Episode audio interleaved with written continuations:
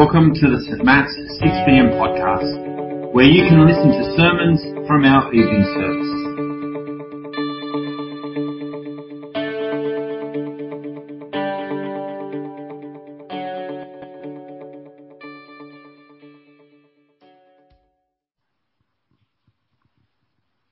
Tonight we're reading from Ephesians chapter 4. We're reading verses 1 to 6.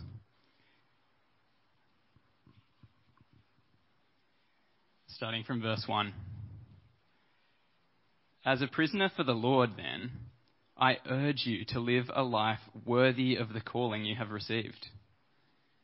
Be completely humble and gentle. Be patient, bearing with one another in love. Make every effort to keep the unity of the Spirit through the bond of peace. There is one body and one Spirit just as you were called to one hope when you were called. One Lord, one faith, one baptism, one God and Father of all, who is over all and through all and in all. Thank you, Lockie. Good evening, everyone. Uh, my name's Ron. It's great to be with you tonight. It's great to see some of you here in the room, and uh, it's great to know that others of you are joining from your own room in your own home, whether that be a lounge room or some other room. We're going to spend some time tonight thinking about that passage that Lockie just read to us. So if you've still got your Bible open, leave it open, and that might be of help to you. One of the things that I'm not is I'm not a great gardener. I don't mind, thanks for the chuckles, I don't mind uh, getting out in the garden. In fact, I kind of find it quite relaxing. Uh, sometimes even therapeutic just to wander around the garden at the end of the day and to look at the various trees, particularly fruit trees, and see them in different seasons and just think about how they're changing and growing even from day to day. Sometimes they look really leafy and if you don't know, like me, how to spot a particular tree, you wouldn't know if it was a lemon tree or an orange tree. Other times they have fruit on them, which becomes really helpful in identifying certain trees, most of the time. But as I watch these fruit trees particularly go through their life cycles, they can go from leafy, but then they'll start to get flowers on them. And the flowers give way to buds. And when the buds appear, I begin to anticipate the fruit that's coming, whether that be oranges or uh, whether it be lemons in my garden or whether it be nectarines, which have never given me fruit that's actually mounted to anything, but one day maybe. But I have to wait for that fruit as it grows and develops and ripens before I can have the full satisfaction of everything that that bud offers. Flowers and buds give us a taste, at least a metaphorical taste. I don't know if I'm encouraging you to eat them, but they give us a taste of what is coming. Tonight we're wrapping up a four week series on the Holy Spirit. So we've been in this for four weeks, and if you haven't had a chance to check out some of the other messages, you might want to do that. But our focus tonight comes out of Ephesians chapter 4 verse 3, which was just read to us. It says, make every effort to keep the unity of the Spirit through the bond of peace. And actually, the sense of keeping the unity of the Spirit, which is our focus, is actually even stronger than what that English translation brings out. It's essentially to guard that unity. The unity of the Spirit, the unity of God's Holy Spirit, is God's gift to His church that enables His church to give the whole cosmos a taste of what is coming. And so we're going to spend some time thinking about how we keep or guard that unity of the Holy Spirit. And the first thing I want to say is unity is more than kumbaya. Okay, you've got me. Good. Uh, unity is a bit cliched in Christian circles. And there's nothing wrong with having great camp-like experiences, right? And I'm really devastated for you guys who are so looking forward to summer exodus and have to delay that gratification for some time. But, uh, but unity is a bit cliched. Unity isn't just the kumbaya moment. The kumbaya moments become in common culture something that's kind of associated with a contrived sort of moment. Think your classic team building exercises of old. That sort of moment where you're meant to feel good about each other. It's a bit naive. But the, the term comes from the Christian song Kumbaya. If you've never sung it, go home or at home, Google it, not right now, later, and uh, have a listen, then you'll kind of get the sense, particularly if you envision that being sung around a campfire. That's where the kumbaya moment comes from. But the unity of the Spirit is more than that kumbaya moment. It's not just about feeling nice and fluffy with each other. Christian unity is so much more than that. Christian unity is not grounded in some artificial feel good moment, but rather it's grounded in the death and resurrection of Jesus. It's the unity that pulls us together from all different places because of Jesus and what he's done. And rather than being naive, Christian unity allows us, in even the most trying and troubling of times, to look forward to the ultimate fulfillment of God's good purpose and to be unified in it. Paul has spoken about God's purpose in the earlier chapters of Ephesians. In Ephesians 1 verse 10, he said that God's purpose is to bring unity to all things in heaven and on earth uh, in Christ. Unity to all things. You can start to see why Christian unity is a taste of what is to come.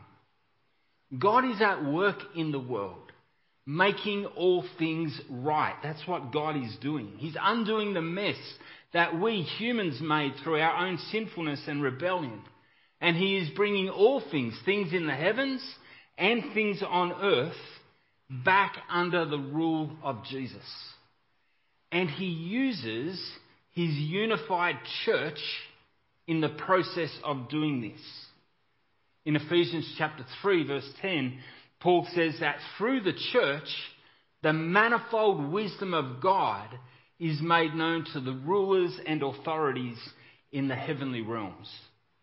As the cosmos sees God's church living in unity, the unity that the Spirit brings, under the rule of Jesus, the whole cosmos gets a taste of what God is doing of how he is bringing all things to unity under Jesus.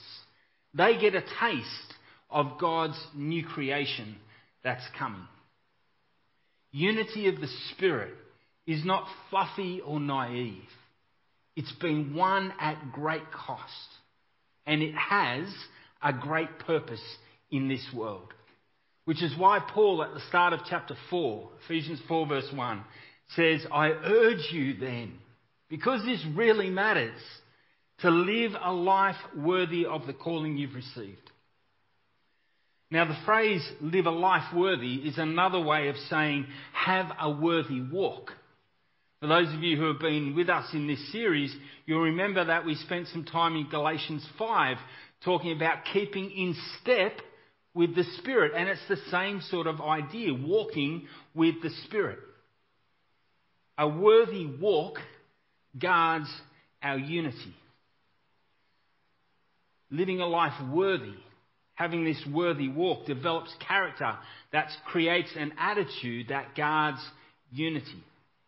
Now, verse 2 and 3 uh, in the NIV are actually a little bit misleading and better grasped in the ESV, which I've got up on the screen for you. It's not a new sentence, it's not a new idea, but all flows out of this idea of living a life worthy. It says, uh, live a life worthy of the calling with all humility and gentleness, with patience, bearing with one another in love, eager to maintain the unity of the Spirit in the bond of peace. So, how do we guard this unity? By living with humility, gentleness, patience, and love. They help us guard the unity of the Spirit. But that's not how we normally think about guarding things, is it? When, the, when you hear the word guard, what image comes to your mind? For me, it's kind of the image of a burly security guard. I've stayed in uh, hotels around the world where they've had, uh, when I say around the world, in other countries is probably a better phrase. I'm not a jet setter, but there you go. Uh, I've stayed in other countries where, where they've had guards at the gates of hotels. And even when you're doing the right thing, these guards instill a sense of fear into you, right? You're never quite sure if you've stepped out of line or if you've looked the wrong way or if you're carrying your bag in the wrong hand or whatever. We guard things. We tend to think about guarding things in a way that, that can instill fear. We guard our valuables by locking them away somewhere. We even guard our children by putting boundaries around them. But guarding the unity of the Spirit isn't done with some strong arm tactic. It's not about getting the theological police to get into your mind and look at every thought that you have and make sure they all line up with my thought. It's not about that. It's not about uh, ensuring every opinion matches. We guard the unity of the Spirit by being armed with very different weapons the weapons of humility, gentleness, patience, and loving forbearance. It's completely counterintuitive when you think about guarding, that we would use things that in this world seem to be signs of weakness. Completely countercultural. Yet it's completely like Jesus. At one point in Jesus' ministry, he invited people to learn from him and to come to him. And he said in that context, Take my yoke upon you and learn from me, for I am gentle and humble in heart, and you will find rest for your souls. Jesus is gentle and humble. And we guard the unity of the Spirit, which we have because of Him, by being like Him full of gentleness and humility. Too often uh, in recent times, I've heard Christian rhetoric both here in Australia and abroad that talks about the need for Christians to rise up and wage war against people who are oppressing us, against those who are going to tear us down in one form or another. But I want you just to think about that for a moment. Paul here, as he writes this letter, is in prison. He's in prison because he's a Christian. He's being persecuted. And what's his concern at this point in time? That those outside should suddenly get rid of the oppressors? That they should fight for justice? No. That they should maintain their unity. And how? By being gentle and humble. No matter the injustice that Paul suffered, his concern was that the precious unity that the Spirit had brought would be seen in the lives of believers as they too were humble, gentle, patient, and loving. I think Paul was probably thinking of those who were the guards, so to speak, in prison. And he was thinking about a Christian witness to them. And he was wanting others to think about their Christian witness in the world because Paul understood that unity mattered because it gave the whole cosmos a taste of what God was doing and a taste of what was coming. We guard the unity of the Spirit not by arrogance, not through power, but in gentleness and humility. So, what issues do we guard then? Well, here's what I want to say to you quite simply don't major on the minors. Part of the nature of being a Christian is holding certain views strongly. Uh, that's part of the nature of any religion, right? You, you have views and you believe them and you hold firmly to them. Guarding the unity of the Spirit doesn't mean that we all think the same.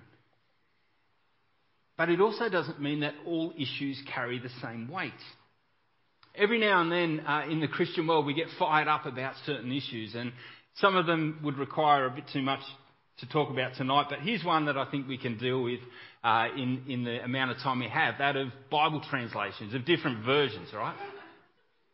So you've seen people get fired up about this.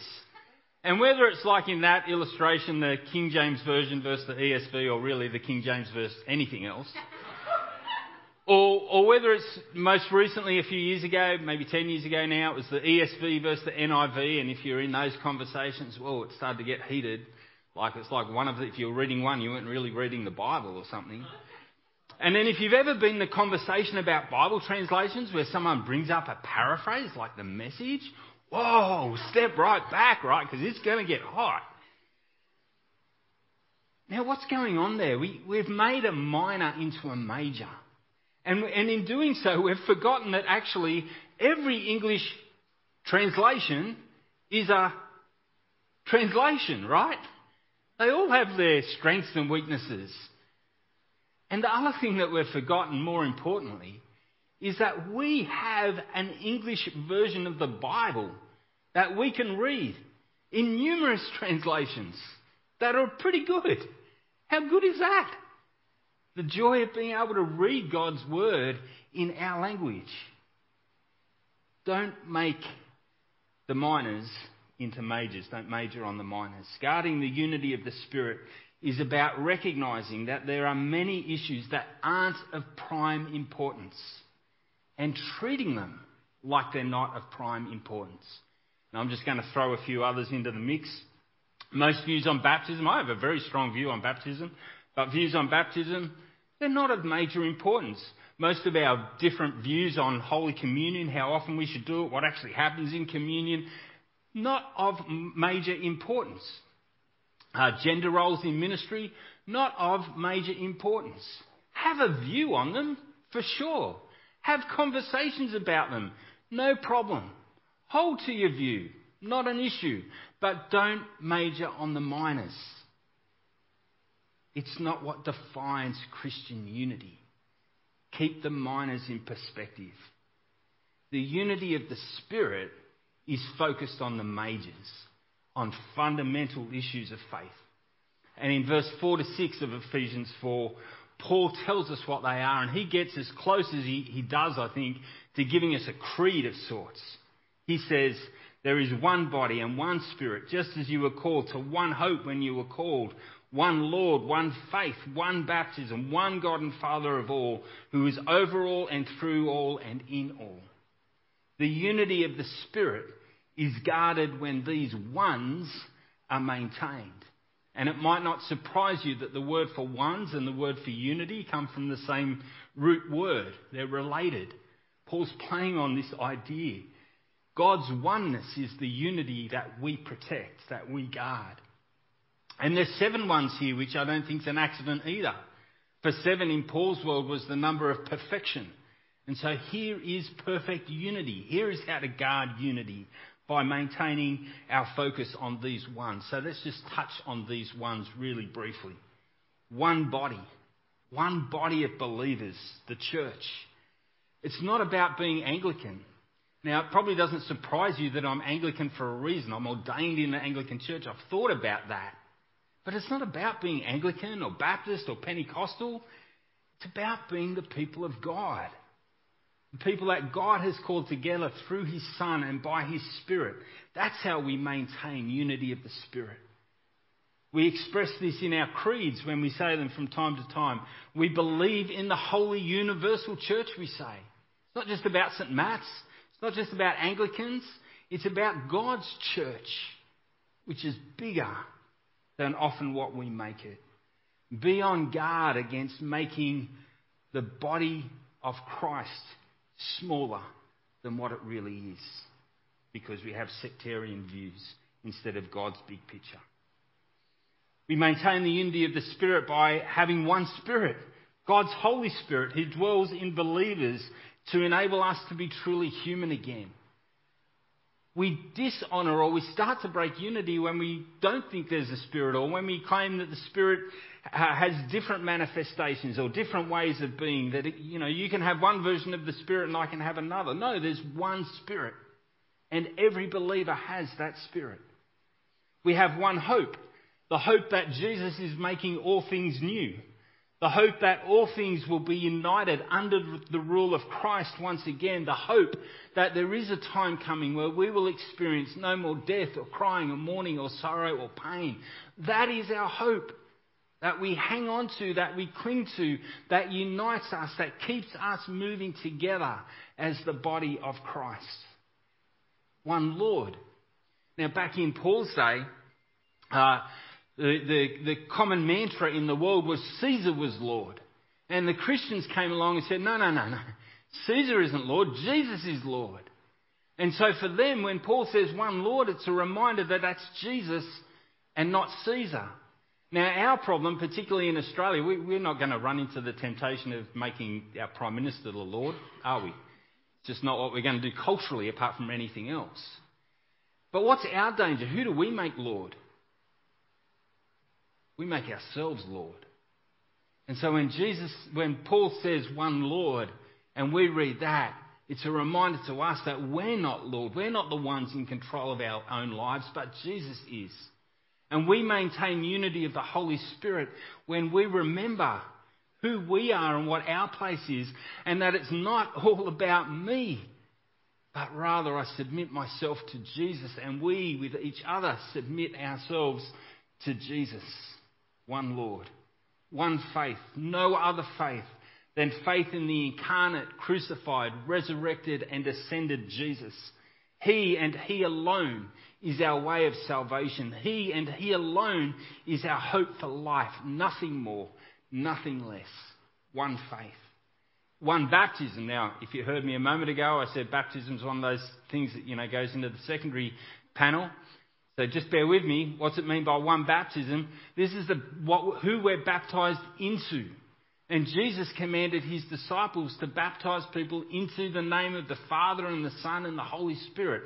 That is the baptism that we believe in. How we go about doing that, secondary issue. But that we believe in one baptism, that's primary.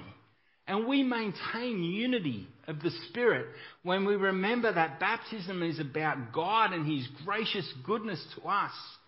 And don't make baptism about us or about a church or an institutional way of doing that. One baptism in the Father, the Son, and the Holy Spirit. And then finally, one God and Father of all. There isn't a multitude of gods. You know, sometimes I've wished that there was a God for every nation. It just would seem to be much easier to get along in the world. But that's not how it is. There's one God, the God, one God and Father of all. The God for all tribes, all nations, all people groups the God for all people, no matter where you live, when you were born, or anything else. One God and Father of all. This is how we maintain unity by hanging on to Him who is supreme over all and who is at work through all and in all things. We maintain unity of the Spirit when we major on those majors. But sometimes unity is broken. And when it is, it's good for us to grieve broken unity. Because broken unity really matters. And broken unity grieves God. Unity of the Spirit is broken when we step away from those core beliefs. We guard unity because when it's broken, someone has walked away from Jesus from life saving faith and trust in Jesus. And that's worth grieving. And we grieve unity because when it's broken, the church is no longer able to fulfill its purpose as God intended to be the taste of things to come for the world around us and the cosmos beyond us. When unity is broken, we grieve. Don't treat unity of the Holy Spirit lightly. It's a big deal. And we do well to guard that unity. Very soon, I will be eating fruit from my fruit trees. Those flowers became buds. Those buds became lemons. Who would have thought? I thought that was an orange tree. No, actually, I did know. I did know it was a lemon tree. And my wife has promised that when those lemons come off the tree, she will make a lemon cake. And I can taste it already. So if you thought to yourself, Ron's got a couple of lemons that aren't far off, those are them right there in that picture. They're, looking pretty ripe. I, I know where the rectory is. I could pop over there and grab a couple of lemons. That would be good. You might find me guarding those lemons. And you might see part of me that you haven't seen before. Though, of course, I'll try and do it with gentleness and humility. If I'm going to guard those lemons like that, and I'm kind of only half joking, if I'm going to guard those lemons like that, how much more we guard the unity of the Holy Spirit that's been won for us by Jesus. That's the, that's the way that God reveals what He's doing in the world now, and that gives the world and indeed the cosmos a taste of what God is doing into the future. The whole cosmos gets a taste of what is coming as God's people maintain unity of the Holy Spirit. Guard it. God is bringing all things together under Jesus. Guard the unity that Jesus has won for us by being gentle, humble, patient, and loving. By majoring on the majors and letting the minors be minors. Guard it for the sake of Jesus and for his glory. Let me pray. Lord God, thank you that uh, thank you that you've called us to yourself, and in calling us to yourself, thank you that you've unified us. Enable us to guard that unity. Father, when we when we get really worked up about things that don't matter, would you be kind enough to gently rebuke us and to help us set those things aside? Father, when we see things that really do matter, enable us to guard them, but enable us to do it in a way that's like Jesus, being gentle, humble, patient, and loving. And Father, we pray that you will continue to use your worldwide church to reveal the taste of what you are doing now and the taste of things to come through the unity that we maintain. We pray in Jesus' name. Amen.